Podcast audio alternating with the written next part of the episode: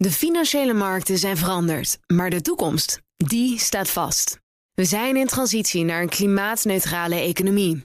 Dit biedt een van de grootste investeringskansen van onze generatie. Een kans voor u om mee te groeien met de pioniers van morgen. Meer weten? Ga naar carbonequity.com. Carbon Equity. Do good by investing better. DNR Nieuwsradio. Boekenstein en de Wijk.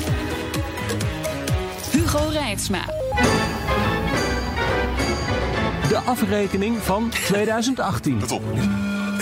Oplopende spanning met Rusland. Chinese president benoemd voor het leven. Anders lukt het niet meer straks. Handelsoorlog. Fake news. Arjan ligt in de hoek. Atoomdeal Noord-Korea. Brexit-chaos. Dan hoor je mij zo vallen, weet je wel. Autoritaire leiders aan de macht. Gele hesjes. Halfbakken klimaatakkoord. En een harde afrekening op de beurs. Circus Aarde had weer een druk jaar dit jaar. Het belooft wat voor het volgende. Maar wat? Welkom bij Boekenstein en de Wijk op zoek naar de Derde Wereldoorlog. Kerst is voorbij, dus we kunnen weer gewoon een beetje onszelf zijn. Met in de studio, hij heeft zijn glazen bol meegenomen. Arend Jan Boekenstein. Daar komt hij, daar komt hij. Komt ie? Ja. Ja, de glazen bol is open, jongens. En uh, ja, Arend Jan en ik nemen het er een beetje van. Want Rob die is hier niet om ons in toom te houden. Vanuit Frankrijk komt tot ons Rob de Wijk. Kom eens met je glas. Dag Rob. Daar is hij. Daar is Vanuit hij. Frankrijk. Nou, wat kenmerkte 2018? Wat brengt 2019? Dat bespreken we deze uitzending. En we hebben ook allemaal vragen van luisteraars. Zoveel zelfs dat we uh, ze op de radio niet allemaal kunnen meenemen. Maar op de podcast hebben we meer ruimte. Uh, Arjan, om met jou te beginnen. Wat was voor jou het kenmerkende moment van 2018 geopolitiek gezien? Ik vind het mooiste en het spannendste moment is dat uh, die nieuwste onthullingen over die Trump Tower in, uh, in Moskou. En ook dat ja. Michael Cohen dus wel met zijn mobiele telefoon en hij zelf ook aanwezig was in Praag toen er daarover werd gesproken. Kijk, waarom is het zo belangrijk?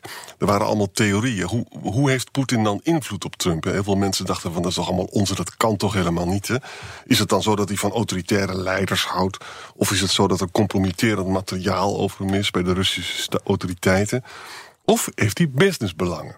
Nou, we weten dus nu dat hij vanaf begin 2016 tot diep in de zomer van 2016 dat Michael Cohen gewoon vrolijk over die Trump Tower ja, liep en te dat onderhandelen. was tijdens de verkiezingscampagne, geloof ik. Hè? Ja, dus dan loopt het business en politiek echt al door elkaar. En hij heeft zelfs dus aan Poetin aangeboden van... weet je, als je die Trump Tower toestaat...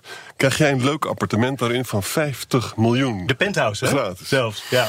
Dus dat is toch wel, dat, ja, dat, dat, is toch, dat zijn toch wel dingen. Hè? Ja, dat, dat dat- betekent dus dat er wel iets waar van is... dat, eh, dat Trump zijn businessbelangen be- eh, belangrijk vindt... bij de formulering ook van het Amerikaanse beleid. ja. Rob, denk jij dat eh, de Trump Tower Moskou... dat dat een belangrijker wordt in het Mueller-onderzoek... waar we nog steeds op wachten? Het zou me niet eh, verbazen. En eh, ik, ik onderschrijf wat Arend Jan zegt. En dat kan er ook op duiden dat Trump gewoon gedacht heeft... ik word toch niet gekozen als president, dus ik ga gewoon lekker verder. En hij werd per ongeluk wel gekozen. Ja, ik, ik ben ook nog steeds benieuwd wat er bijvoorbeeld tussen eh, Trump en eh, Poetin in Helsinki is eh, besproken. Het zou, hè, daar is nog steeds geen communiqué van. Het is nog steeds niet openbaar. Eh, wat we wel weten is dat er als er eh, dingen achter de schermen eh, worden bekokstoofd en het komt niet naar buiten, dan is het wel heel erg belangrijk. Het zou me helemaal niet verbazen als het onder andere hierover is gegaan in Helsinki. En over de Russische sancties natuurlijk. Hè? Misschien dat hij wel heeft gebabbeld van... eh, daar moeten we maar eens vanaf. Ik ga me daarvoor inzetten. We weten het niet, hè? Ja, ja. We weten Ja, ongetwijfeld. Ja, en hoe? Ja, een ander, ander eh, recent nieuws over Trump was natuurlijk eh, het opstappen van eh, Jim Mattis, de minister van Defensie. Daarover een vraag van Tim Hacht. Die vraagt: wat gaat er met Amerika gebeuren nu er bijna geen volwassenen in het huis meer zijn om Trump af te remmen? Nou ja, dit is natuurlijk een hele ernstige ontwikkeling. En Mattis is een geweldige man. Ho- Hoort echt tot het republikeinse establishment en het militaire establishment. En hij heeft uh, vanaf het begin af aan natuurlijk gezien dat uh, Trump niet zulke volwassen ideeën heeft over buitenlands beleid. Uh, Trump heeft nu besloten om die 2000 Amerikaanse soldaten terug te trekken uit Syrië. Dat betekent dat de weerstand tegen Trump ook in de Republikeinse Partij veel groter gaat worden. De generaals vinden het verschrikkelijk, het militaire industrieel complex vindt het verschrikkelijk. En dat leidt weer tot nieuwe krachtsverhoudingen binnen de Republikeinse Partij. Tot nu toe was het zo dat ze erg achter Trump aanliep, dat ze bang waren. Maar nu heeft hij veel vijanden gemaakt. Dus het Ja. is ongelooflijk spannend. Ja, Rob, eh, vorige week voorafgaand aan onze kerstuitzending... waarin we alle vrolijke noten van het afgelopen jaar benadrukten... toen zei hij ook al van wat er nu gebeurt daar in het Witte Huis... en met Syrië, dat is wel eigenlijk ook wel een onderwerp, hè? Hoe kijk jij daarnaar? Ja, nee, absoluut. Ja, ja, ja nee, ik, ik, heb al inmiddels eh, gezien dat eh, er ook in Nederland stemmen op gaan om dan maar eh, dat gat te vullen met onder andere Nederlandse troepen in Syrië. Maar dan moet je natuurlijk wel precies weten wat je aan het doen bent. Op dit moment lijkt me dat niet zo verstandig. Nee, het heeft heel sterk, het doet heel sterk denken aan wat, wat Obama zei toen die gekozen werd. Al mijn troepen moeten worden teruggetrokken uit, uit Irak. En eh, hij zat eenmaal eh, in het Witte Huis. En wat hij die vervolgens, hij zag dat dat toch niet zo'n verstandig idee was. En liet ze toch zitten. Eh, en bracht ze eigenlijk ook weer terug. En versterkte eigenlijk de aanwezigheid van de Amerikanen in, in Irak. Ja, dit gaat natuurlijk weer gebeuren met, met Trump. Je, je, je trekt een gat. In dit geval in Syrië. En dat wordt opgevuld door, door IS of door de Turken of door wat dan ook. Maar dat gaat de krasverhouding natuurlijk volledig wijzigen. En daardoor krijg je een oplaaien van de oorlog. Dat is bijna standaard hoor. Ja, Bert Huisman die vraagt: zou het niet passend zijn wanneer Europa de Fransen zou bijstaan in eh, Noord-Syrië na de aftocht van de VS? Nou, je hebt dus de, de, de Fransen en de Britten zijn er dus nog. Hè? Dat betekent dus dat de, de Russen, Iran en Assad eh, heel duidelijk de meerderheid heeft. Ik vind dat er echt wel wat voor te zeggen is dat een andere Europese lidstaten. Eh, eh, Britten en de Fransen gaan helpen in die strijd tegen IS. Zo, dat zou wat zijn.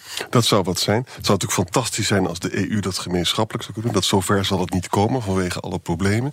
Maar je kunt niet de Britten en de Fransen hier laten zitten in een situatie waarbij het Midden-Oosten dan gewoon in de schoot van Rusland eh, gaat vallen. Het probleem is natuurlijk wel eh, dat Europa wel moet kunnen leveren. En Ja. we kunnen niet zoveel leveren op dit ogenblik.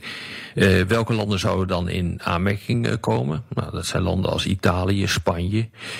Duitsland, die eigenlijk hartstikke pacifistisch is op dit gebied, die wil niet zoveel. Nederland heeft bijna niks meer. Dus dit is wel echt een probleem hoor. Wil je het goed doen? En eh, ik hoor dan ook eh, voortdurend het woord afschrikking vallen. Van we moeten afschrikken dat Turkije niet al te ver gaat in dat gebied. Ja, je kunt alleen maar afschrikken. En je kunt ook IS afschrikken en bevechten. Als je voldoende op de mat eh, kunt brengen. En ik zie niet goed hoe dat op dit ogenblik eh, gedaan kan worden. En het punt is natuurlijk altijd, initieel kan je wat eh, op de mat brengen.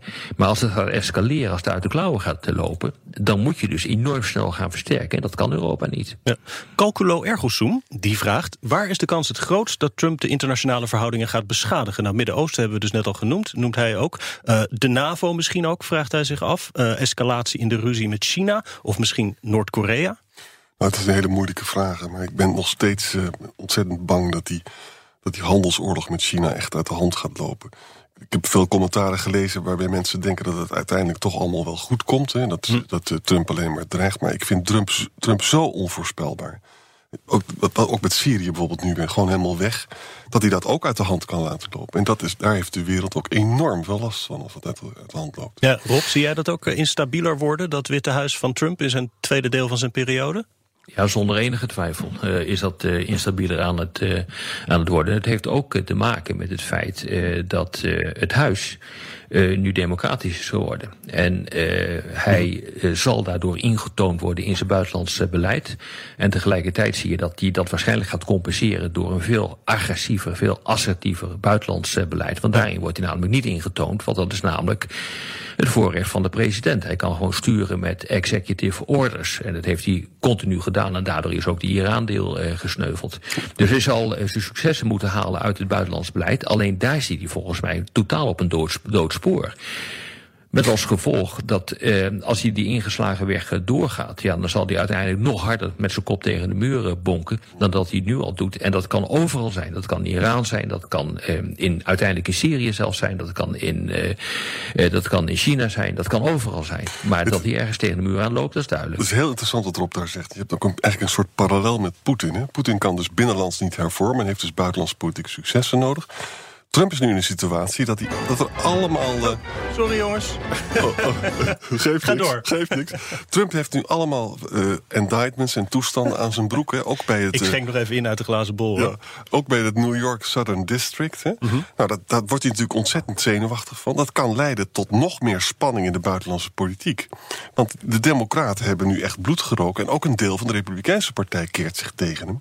En dat kan er dus zomaar toe leiden dat die buitenlandse politiek zich nog meer gaat profileren.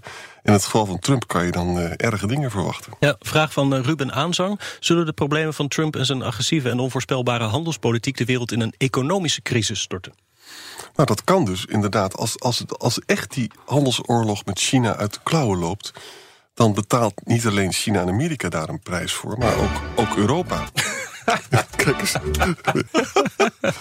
ja, maar dat is zeker waar. Dat, dat is heel gevaarlijk. Nu is nog een beetje de hoop bij sommige mensen dat ze zeggen van uh, Trump dreigt en zo, maar uiteindelijk gaat hij een deal maken met Xi. Hè? Maar we moeten maar zien of dat echt gaat gebeuren. Ik vertrouw, ik vertrouw die man niet. Ja. Tot slot nog uh, de, de vraag van Damn It's Good. Die is, benieuwd uh, hoe wij ons dwangmatige rondje Trump-besje gaan verwoorden dit keer. Nou, Damn It's Good, u wordt bediend. Nou, ik vind het een hele goede vraag. En, uh, maar ik wil graag tegen deze meneer zeggen van... we proberen op objectieve gronden Trump te beoordelen. En Trump is, is, een, is een president die in geen enkele buitenlandse politieke traditie van Amerika past. Je zou misschien nog kunnen zeggen Jacksonianisme, erop slaan en dan gelijk wegrennen. Maar dat is niet een traditie waar, waar ik veel vertrouwen in heb. En, en dat geldt ook voor allerlei knappe Amerikaanse en Europese denkers. Dus je kunt niet goed een buitenlandse politiek maken als je niet verdiept in balance of power, machtsevenwicht, als je ook niet je bondgenoten probeert te beschermen. Dit is toch echt, uh, eigenlijk, laat ik het woord maar vallen, ik vind hem ook in, in hoge mate incompetent. En daar komt ellende van. BNR Nieuwsradio. Boekenstein en de Wijk. Dit is Circus Boekenstein en de Wijk. En dat programma is natuurlijk niet zonder Arend-Jan Boekenstein en Rob de Wijk. Op zoek naar de nieuwe wereldorde. Mijn naam is Hugo Reitsma. En te gast is de glazen bol van Arend-Jan. Proost, Arend-Jan. Even proost, proost, proost. Rob vanuit Frankrijk. Wat was voor jou uh, het punt van 2018? Ja, niet eens één echt punt. Uh, het was meer, vond ik, het jaar van de machteloosheid. Of misschien ook wel van de sloop. Um, wat ik ermee bedoel is dat, ja, we hebben het er net al over gehad. Uh, Trump die gaat uh, onverdroten verder met al zijn getwitter en zijn geschoffeer van de bondgenoten. En uiteindelijk, weet je jongens, bereikt hij helemaal niet zo gek veel. Als je ook gewoon kijkt wat hij nou ten aanzien van Noord-Korea heeft bereikt. Nou, ik ben niet echt onder de indruk. Misschien uh, denken jullie of de luisteraars er anders over. Maar wat heeft hij nou eigenlijk bereikt? Niets. Uh, vorige week nog heeft uh, Kim Jong-un ineens gezegd van... Nou, uh, ik ga pas echt uh, nucleair ontwapenen als Amerika ophoudt met uh, zijn nucleaire dreigementen. Ja, weet je, dat gaat natuurlijk gewoon niet gebeuren. Eigenlijk wil hij dat Amerika eerst ontwapent bij wijze van spreken en om het dan vervolgens zelf te doen. Kijk, dat had Trump natuurlijk van tevoren ook wel kun, kunnen bedenken, want geen enkel land met kernwapens geeft zijn veiligheidsgarantie op als hij denkt dat hij bedreigd wordt. Nou, dat is natuurlijk nog steeds aan de orde. Uh, die machteloosheid van Trump om echt iets voor elkaar te krijgen. Uh, bij Kim Jong-un zien we feitelijk ook uh, met betrekking tot China dat, dat dat hele gedoe rond die handelsoorlog leidt op dit ogenblik tot niks. En vervolgens hebben we die machteloosheid in het Verenigd Koninkrijk, waar ja. ze niet eens in staat zijn om op een behoorlijke manier te onderhandelen over een nieuwe brexit. Dus wat is dit? Wat je hier dus ziet. En ik denk dat dat enorm onderschat wordt hoor. Dat merk ik ook uit een aantal uh, uh, vragen die, uh, die zijn gesteld. Ja, wat hier gebeurt is dat je dus zeg maar de westerse wereldorde met zo'n grote nadruk op democratie, vrijhandel, dat soort dingen. Allemaal dingen waarvan, waarvan wij zeggen, ja, daar voelen we ons prettig bij. Dat die in hoog tempo wordt gesloopt door twee grondleggers ervan, namelijk de Verenigde Staten en het Verenigd Koninkrijk. Dat is buitengewoon ernstig hoor. En of die sloop verder gaat, ja, dat moeten we in 2019 zien. En, en wat je daarbij nog kan voegen is, wat heeft hij verder nog bereikt? Het opzeggen van die Iran-deal, wat heeft dat nou gebracht? En, de, en die beroemde deal die gesloten niks. zou worden tussen, met Israël. Er komt niets van terecht. We lezen nu allemaal verhalen dat de kroonprins voortdurend met zijn schoonzoon zat te praten. Jared Kushner. Hè? Dus die Jared wist helemaal niks van het Midden-Oosten. En die, moet, die ging voortdurend met die kroonprins praten. En die gaat natuurlijk allemaal zijn eigen verhaaltjes. Die kroonprins heeft zichzelf in zijn voet geschoten met Khashoggi. Dus het is eigenlijk ook incompetentie, is, is het woord wat hier eigenlijk geldt. Even misschien nog verder op de Europese macht of onmacht. Nicky Brouwers die vraagt: Is de EU opgewassen tegen buitenlandse mogelijkheden als de VS, Rusland en China, die het economische machtsblok uit elkaar willen spelen? Nou ja, mits je maar eenheid toont. He, dan moet uh, Europa moet echt één zijn. Als je dus nu kijkt wat er op dit ogenblik gebeurt, dan is het eigenlijk een wonder dat de Europese Unie nog steeds bij elkaar is, ondanks hm. al het interne gedoe en de opkomst van, uh, van uh, de populisten. Maar dat heeft onder andere te maken met het geopolitieke krachtenspel waarin de Europese Unie zit. Uh, als je kijkt wat er nu gebeurt in de richting van, uh, van China, dan heeft de, Europese Unie een zogenaamde connectiviteitsstrategie afgekondigd. Nou ja, dat staat natuurlijk allemaal nog in de kinderschoenen. Schoenen, maar eigenlijk wat de bedoeling hiervan is, is om met gelijkgestemde landen in Azië samen te gaan werken. Om toch uh, ja, een dam op te werpen tegen al te grote invloed van, uh, van China. Uh, als je kijkt wat Juncker heeft gedaan nog niet zo lang geleden in het uh, Witte Huis, heeft hij een deal gesloten met, met Trump, waardoor die handelsoorlog even tot bedaren is gekomen.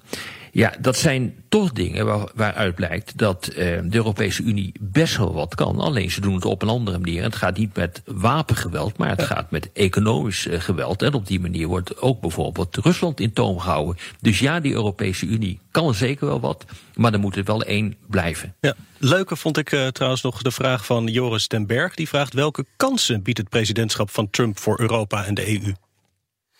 Nou, dat is, dat, is, dat is heel duidelijk. Van als Amerika dus niet meer die traditionele rol kan spelen van uh, artikel 5 die bijstond, en dat is echt een aantal keren geretiveerd door Trump, dan is dat een wake-up call voor Europa. Ja.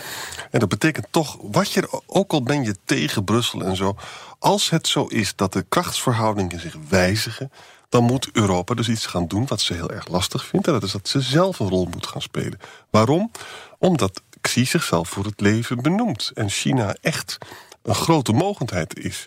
Dat Rusland is, is onvoorspelbaar, knabbelt aan onze grenzen. En Trump is ook onvoorspelbaar. Dus als het Europa nu niet lukt om meer eenheid te vinden, wanneer lukt het dan wel? Het is gewoon logica dat je probeert, hoe moeilijk het ook is, om Europa meer inhoud te geven. Ja, en misschien meer zijn eigen defensie op orde te brengen. Daar ook wat vragen over. Niels die vraagt hoe zal de Nederlandse defensie zich verder ontwikkelen? En Paul Duchesne vraagt hoe krijgen we Nederland nog sneller strategisch volwassener? Dat is een mooie vraag voorop.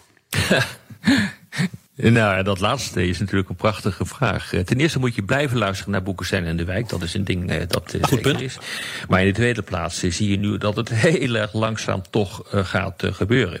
de discussie over geopolitiek en de plaats van Nederland in die woelige wereld... die begint toch een klein beetje te komen. Mensen begrijpen eindelijk een keer in de politiek dat er wat aan de hand is. dat je een, toch veel meer eenheid ook in de Europese Unie moet hebben... ten opzichte van, van Trump en ten opzichte van China. Dat kost, kost tijd, uh, maar het heeft ook gewoon te maken met het feit dat mensen eerst met een kop in de zand steken. Die moet er eerst uit worden gehaald, alvorens een keer gaan nadenken. En nou, dat begint nu, eh, denk ik, te, te gebeuren. Wat interessant in dit verband is, onze eigen minister van Defensie, mevrouw van Bijsterveld, heeft gereageerd op het, ontslag, op het, op het uh, zelfgekozen ontslag van Mattis. Hè, dat ze dat heel erg vond. Moet je voorstellen, onze Nederlandse geschiedenis. Wij waren altijd Atlantisch, zijn we nog steeds, voor zover dat kan. En nu zegt dus een Nederlands minister van Defensie... dat vinden we eigenlijk heel erg betreurenswaardig wat hier gebeurt. Ja, verschrikkelijk was geloof ik het woord dat ze gebruikten, toch? Ja, dat is wel een bijzondere terminologie. En, en, strategisch betekent dat dus... we kunnen niet helemaal op Trump vertrouwen. Laat ik het zo formuleren. Dat betekent dat je iets anders moet gaan doen... om voor de bescherming van je eigen veiligheid te denken. 2019 wordt natuurlijk het jaar van de Europese verkiezingen, schrijft eh, Jesse Marcus. Wat verwachten jullie hiervan aan effect op het EU-buitenlandsbeleid? Dat is een hele goede vraag. Nou, wat er gaat gebeuren is dat het populisme wat we in al die nationale staten meemaken, gaat zich nu ook nestelen in het Europees parlement. Sommige mensen zeggen dat dat een vierde tot een derde van het Europees parlement kan uh, opvullen. Dat betekent dus ook hele grote debatten in het Europees parlement. Nou is het zo dat er, nog, dat er natuurlijk geen gemeenschappelijk buitenlands Europees beleid bestaat vanuit het Europees parlement. Maar dat betekent dus heel veel ruis, heel veel social media ellende, heel veel ruzie. Maar dat uiteindelijk de, gedachte overeind blijft samen, staan we sterker. Als in het Midden-Oosten, als Turkije bijvoorbeeld Idlib wil bezetten en zo, dan komt, leidt weer tot vluchtelingenstromen. Dat is allemaal Europese belangen om er wat aan te doen. En het trieste is, Rob heeft natuurlijk hartstikke gelijk in. Ja, daar zouden we wat aan moeten doen, maar we hebben niet zoveel in. in uh, we hebben niet zoveel klaarstaan in Europa om er wat aan te doen. Ja. Maar het lijkt mij wel een wake-up call om dan aan een situatie toe te werken waarbij we dat wel hebben, want we zullen onze grenzen moeten beschermen. Kijk, die opkomst van het populisme, dat is direct ook een reactie op wat we nu allemaal hebben besproken. Die, die grote veranderingen in de wereld. Daar kun je op twee manieren op reageren. Je kunt zeggen van ik bescherm een land. Dat is wat populisten doen. Die zeggen nou doe maar een dijk om Nederland heen of een dijk om Europa. En dan komt het allemaal wel goed. Dat is natuurlijk totale flauwekul. Dat komt niet goed. Dat is in de geschiedenis nog nooit aangetoond dat het op die manier goed uh, komt. Je moet je aanpassen. De grote vraag is hoe. En dat hele aanpassingsproces, dat doet gewoon pijn. En dat gaat ten koste van Europa, want wij zijn de verliezers. Dit is echt de grote fundamentele uitdaging van volgend jaar en de jaren daarna. De vraag is hoe we hier doorheen kunnen komen. Als we dat goed doen, nou, dan hebben we, denk ik, onze welvaart, onze standaard, levensstandaard, onze veiligheid eh, een goede dienst te bewezen. Doen we dat niet en dat leidt, en die, die discussie, die kan ontsporen door de opkomst van die populisten. Ja, dan heb je dus een redelijk probleem. En dan uh, gaat het wel ten koste van je veiligheid en je levensstandaard. Nou, dat is eigenlijk de discussie waar we nu in zitten. Dus ik ben heel benieuwd hoe dat gaat verlopen. Waar die populisten natuurlijk eh, vaak uh, naar verwijzen naar Rusland. Er zitten veel uh, Poetin-fans tussen. Daar hebben we ook veel vragen over. Zoals van, uh, van Matthijs. Die vraagt welke rol gaat Rusland opeisen in 2019. Andere vragen waarom zijn we eigenlijk zo bang voor Rusland? In hoeverre vinden we het een bedreiging? Rob, Rusland 2019. Ja, Rusland zal doorgaan op de voet waarop ze eigenlijk de afgelopen jaren door zijn gegaan. En dat is ontregelen. He, Rusland is gewoon te zwak om echt een vuist te kunnen maken. Het heeft de economie van pakweg Italië. Het heeft een bevolking die eigenlijk stilstaat of eigenlijk krimpt. Uh, en het is eigenlijk een land uh, dat niet zoveel kan. Niemand heeft iets in thuis wat echt, waar ze echt trots op zijn van made in Russia. Dus er komt ook niet zo gek veel uit het land behalve, behalve wat energie, dus olie en gas en... Uh, ja, en wapens. Nou ja, dat heeft ook niet iedereen thuis uh, liggen. Uh, nee, het is natuurlijk gewoon een land waar dat, dat eigenlijk een te grote broek aantrekt. Maar wat wel een, het idee heeft dat ze een geweldige wereldspeler zijn. En dat zijn ze niet. Dus het enige wat ze kunnen doen is ja, dan kun je het vergelijken met dat, dat vervelende jongetje op een schoolplein. dat iedereen zit, zit te terroriseren, zit te stampvoeten. Uh, ervoor zit te zorgen dat, uh, uh, dat de hele boel ontregeld wordt. En af en toe eens een klap krijgen en vervolgens weer doorgaat. Dat is Rusland op dit ogenblik. Veel meer dan dat kan er niet. Het is natuurlijk absoluut geen land uh, dat op hetzelfde niveau staat van China. Of op hetzelfde niveau staat van, uh, van de Verenigde Staten. Of van de Europese Unie. Het is gewoon het vervelende jongetje op een schoolplein. De stampvoeten. En ja, die gooit het speelgoed van anderen kapot, omdat hij zelf geen speelgoed heeft. Daar komt het ongeveer op neer. Dit is eigenlijk ook het thema van het mooie boek van Timothy Snyder, De Weg naar Onvrijheid. Hè? Rusland kan niet zelf hervormen, dat weet uh, Poetin ook. Wat hij wel kan doen, is proberen om Europa te verdelen... en Europa meer op Rusland te ja. laten lijken. En eerlijk gezegd, en dat is de grote vraag voor de komende jaren... Je kunt via social media ook vreselijk veel dingen ontregelen. Je kunt de rule of law zelfs afbreken. Ik hoop dat dat niet gebeurt. Maar Poetin heeft aangetoond met Brexit, met de Oekraïne-referendum, met de Amerikaanse verkiezingen, dat hij daadwerkelijk dingen kan ontregelen. Dus we staan wel ook voor een grote uitdaging. Nog even een grote uitdaging voor jullie van Erik Wessels. Jullie top drie geopolitieke uitdagingen voor volgend jaar. Ja, dat is altijd heel moeilijk om te zeggen. Maar in ieder geval, het Midden-Oosten wordt, zal echt nu gedomineerd worden door Rusland, Iran en Syrië. Waarbij Saudi-Arabië wat wegzakt. Hartstikke instabiel Midden-Oosten dus. China, Amerika, dat hangt dus vanaf of uh, Trump daar gaat inbinden. Uh, en wat hebben we dan nog meer in de wereld? De grote vraag is of Europa door deze grote crisis, en ook door Brexit, hè, waarvan ik bang ben dat het toch een harde Brexit zou kunnen worden, juist meer eenheid vindt. Wat belangrijk trouwens is, is dat Scandinavië wil helemaal geen exit van de Europese Unie. En die heeft, heeft het ook heel duidelijk gemaakt aan Engeland. En zelfs Tsjechië heeft nu een monitorstatus bij, bij de euro. Laat dus een beetje die Visegrad-landen los. Dus je ziet dus als gevolg van Brexit zie je ook toch ook iets meer eenheid in de Europese Unie. Ja. Rob, waar ben jij op gefocust uh, 2019? Oh, China. Uh, by far nummer één. Echt by far. En uh, Rusland is uh, dat vervelende jongetje op het schoolplein, maar China, daar draait het echt om. Gaat China het redden? Uh, overleven ze zeg maar die handelsoorlog? Ik denk van wel. zijn ze in staat om hun voorsprong op het gebied van nieuwe technologie, dus 5G, machine learning, Internet of Things en al dat soort mooie kreten, verder uit te bouwen? Nou, daarmee, als ze dat lukt, dan kunnen ze feitelijk ook toekomstige ordening van de wereld gaan uh, bepalen. Dit is gewoon echt het belangrijkste thema van de komende jaren. Uh, Rusland is ook uh, belangrijk, maar hobbelt mee. die maakt dus gebruik van die, die verzwakking van het Westen en heeft daar wat meer speelruimte doorgekregen. En dan precies wat Arend Jan zegt. Zij is ook nog een keer in staat om het te ontregelen, bijvoorbeeld via beïnvloedingscampagnes op, uh, op de sociale media. Dat is een hele belangrijke. En de afgeleide daarvan, ben ik het ook met Aart-Jan eens, is natuurlijk het Midden-Oosten. Wat gaat daar gebeuren? En de terugtrekking van de Verenigde Staten uit het Midden-Oosten. Ik was destijds een enorme tegenstander van het feit dat ze erin gingen in 2003 in Irak. Maar als je er helemaal in zit, en dat is het grote probleem, kan je niet meer uit. En dat is precies wat, uh, wat hier op dit ogenblik gebeurt. En de consequenties daarvan zullen ook gigantisch zijn. Goeie vraag van uh, Ricky Gevers, heel kernachtig. Wanneer wordt China agressief? Nou, kijk, weet je, China is een land dat eigenlijk uh, nauwelijks oorlog voert. Hè? Of eigenlijk helemaal niet. Historisch, hè? Ja. En zoekt het via economische deals. Ze komen natuurlijk af van de eeuw van die Chinese vernedering. Hè? Dat ze dus niet zo machtig waren. Dat ze enorm last hebben gehad van Japan en van andere mogelijkheden daarvoor. Dus mensen denken dus nu, vanuit een economische handelspolitieke analyse... zeggen ze van, nou, is het wel goed als China alles maar opkoopt in de wereld? Hè? Je zult zien dat daar ook een verscherping gaat plaatsvinden. Wat wel heel spannend is, is dat China veel meer geld uitgeeft aan defensie. 10% eh, groei per jaar heb ik gezien. En dat in de Zuid-Chinese zee, dat ze dat uh, vonnis van het uh, Europese gerechtshof gewoon naast zich neer hebben gelegd. Hè? En daar lijkt het er wel op dat, uh, dat ze, ja, dat ze vinden dat, gewoon dat het hun grondgebied is. En daar kan dus zomaar een botsing met Amerika plaatsvinden op zo'n moment zou je ook wel wensen dat er misschien een andere Amerikaanse president zou zitten dan Trump. Ja. Reinier Bosman had ook een vraag over de Zuid-Chinese Zee. En Rob, jij had daar geloof ik al wel eens de Derde Wereldoorlog gestart. Hoe kijk jij daar tegenaan? Nou ja, kijk, weet je, eh, waar het natuurlijk gewoon om draait met China is... ik ben het niet helemaal eens met Arend Jan, hoor... dat hij zegt dat China geen oorlog voert. Eh, de afgelopen decennia hebben ze oorlog gevoerd met eh, Rusland, met India, met Vietnam. In de Zuid-Chinese Zee zijn ze bezig. Hmm. Ze hebben Tibet geannexeerd. Dus nee, ze kunnen er ook wat van. En als je dus gewoon statistisch bekijkt, dan is eh, China helemaal niet een land dat minder oorlog voert.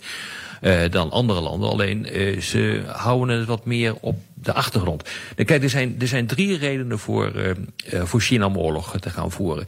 En dat heeft te maken met de vitale belangen die ze hebben gedefinieerd rondom China. Dat is A, de Zuid-Chinese Zee. Dat is B, Taiwan. En dat is C, de Senkaku-eilanden die van uh, van Japan zijn. Althans, dat vindt Japan en China vindt dat niet. Daarvan hebben ze gezegd dat die gebieden voor 19, 2049, dus voor de 100-jarige verjaardag uh, van uh, de Volksrepubliek China, terug moeten komen in de moederschoot. En nou, wat, je op dit ogenblik ziet is dat ze enorm bezig zijn om hun uh, militaire macht uit te, breiden. Ze hebben laten zien dat ze wel degelijk bereid zijn om militaire macht te gaan gebruiken. En wat je in deze drie gevallen zult gaan zien, dat als het niet goed schiks, dan maar kwaadschiks uh, moet. En dat als het nodig is, die uh, gebieden ook uh, gewapende hand weer worden herinnerd met het, met het moederland. Maar dat hangt dus helemaal af van de krachtsverhoudingen die er over enkele decennia zijn. Maar dit zijn wel punten waarvan je kunt aannemen dat ze in potentie een oorlog kunnen opleveren. Ja, China vormt natuurlijk ook een technologische uitdaging. En Colin Ernst 4 die vraagt: zou Nederland in navolging van de VS ook producten van ZTE en Huawei moeten verbieden? Dat vind ik echt een hele goede vraag hoor. Um, ik vind dat Nederland heel erg naïef is op uh, dit uh, gebied. Uh, wij zijn ook een van de weinige landen in, in Europa die besloten heeft om een, een hoofdkantoor van Huawei toe te staan. En ook toe te staan dat dat land dus behoorlijk activiteiten gaan ontplooien in, in ons land. we weten ook vanuit de Verenigde Staten, maar ook vanuit Australië Nieuw-Zeeland, dat de hardware die geleverd wordt door Huawei, door de bank genomen, voorzien kan zijn van achterdeurtjes, waardoor je dus feitelijk kunt gaan spioneren. Nou, dat is niet iets wat je gaat, gaat willen. Maar de grote vraag is, wie gaat de 5G-netwerken aanleggen? Hier heeft uh, Huawei een enorm, uh, enorme voorsprong op, uh, op alle andere westerse maatschappijen. En als je dat gaat doen, dan lever je technologisch volledig uit aan de Verenigde Staten, aan, aan China. Want dat land zal dan gaan bepalen wat de standaarden worden voor alles wat met 5G wordt aangestuurd. Nou, en dat betekent dus feitelijk dat je economisch, nou ja, om het maar heel erg door de, kort door de bocht te zeggen, een soort technologische kolonie kan worden van China. De vraag is of je dat moet willen. Dus, ik denk dat je er ontzettend voorzichtig mee moet zijn. Dat is een heel belangrijk punt van Rob. Je hebt de staatskapitalisme in China. Dat betekent dus, hoe zijn precies de relaties tussen Xi en Huawei? Die zijn natuurlijk veel nauwer dan tussen Apple en Trump. Hè? Dus we hebben een ongelijk speelveld waarin we hier opereren. En uh, moet je voorstellen hoe, hoe succesvol ze zijn. Hè? Al mijn studenten hebben een Huawei-apparaat. Dat is hartstikke goedkoop en heel goed. Mijn dochters hebben er trouwens ook een. En er kan zomaar dus een achterdeurtje in zitten. Maar eigenlijk zijn wij nog steeds heel naïef. Wij denken dat het allemaal wel meevalt. Hè? Maar er is, we leven in een boze wereld waarin de cyberwarfare elke dag aan de gang is. Ja. Nog een uh, vraag over China, maar ook over het belangrijke onderwerp van klimaat. Komt van Donald Krijken. Die vraagt: welke rol kan China spelen in de geopolitieke energietransitie? Mondvol. Nou, dat is een interessante vraag. Um, Xi is heel slim. Die heeft dus gezien dat Trump die trekt zich terug uit dat uh, klimaatakkoord.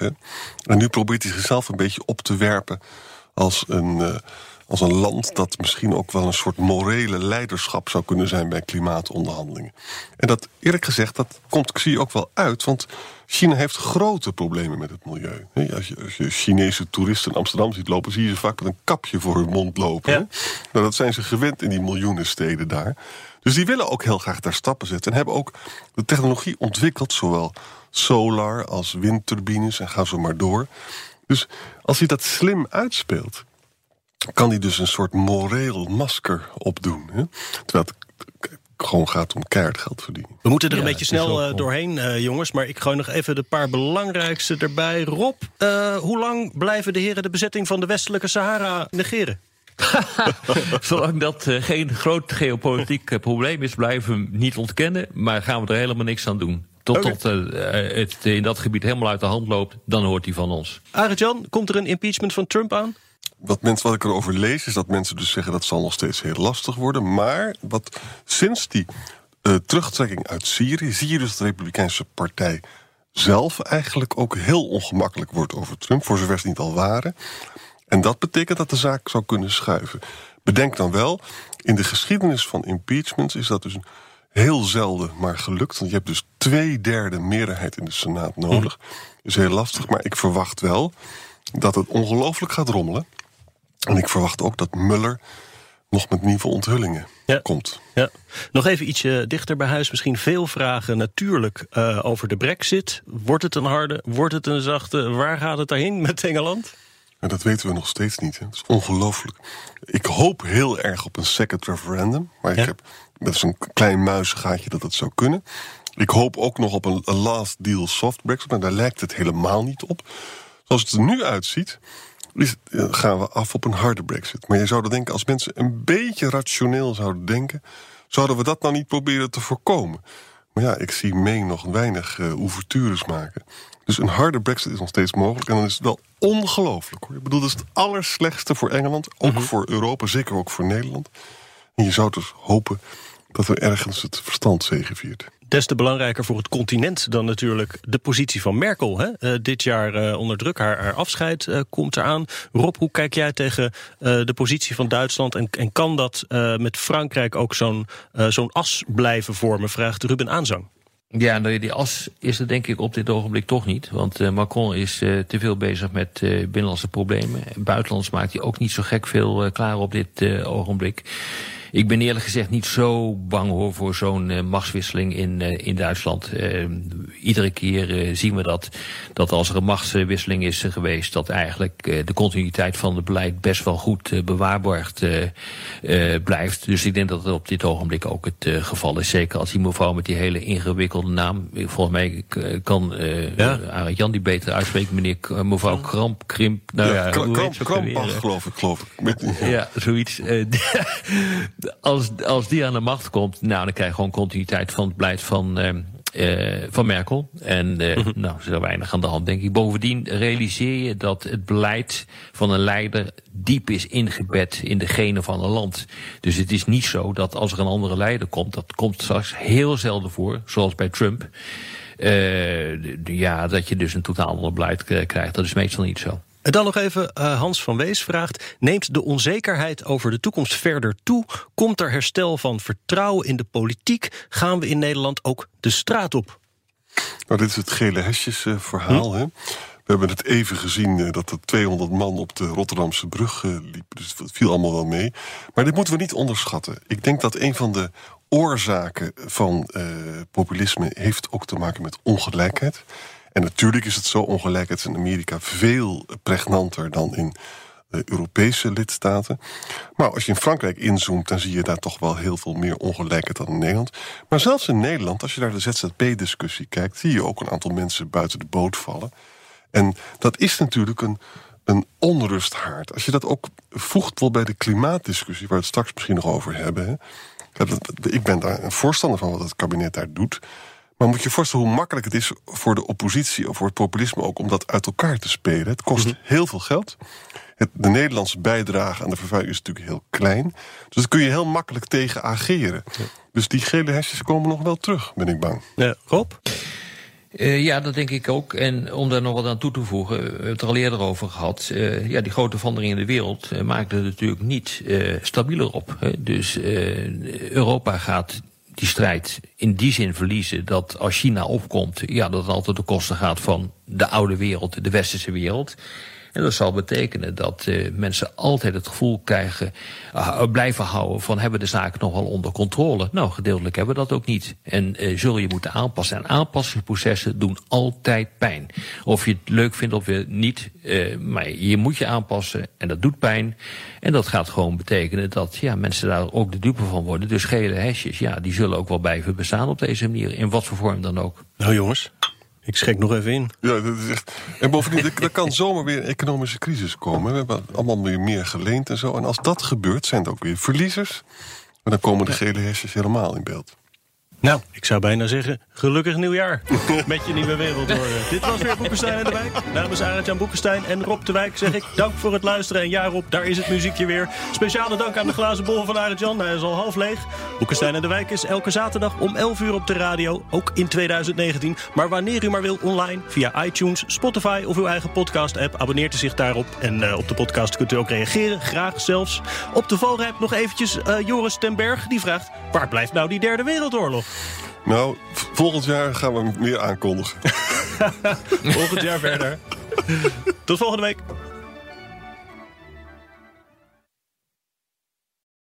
De financiële markten zijn veranderd, maar de toekomst, die staat vast. We zijn in transitie naar een klimaatneutrale economie. Dit biedt een van de grootste investeringskansen van onze generatie. Een kans voor u om mee te groeien met de pioniers van morgen. Meer weten? Ga naar carbonequity.com. Carbon Equity. Do good by investing better.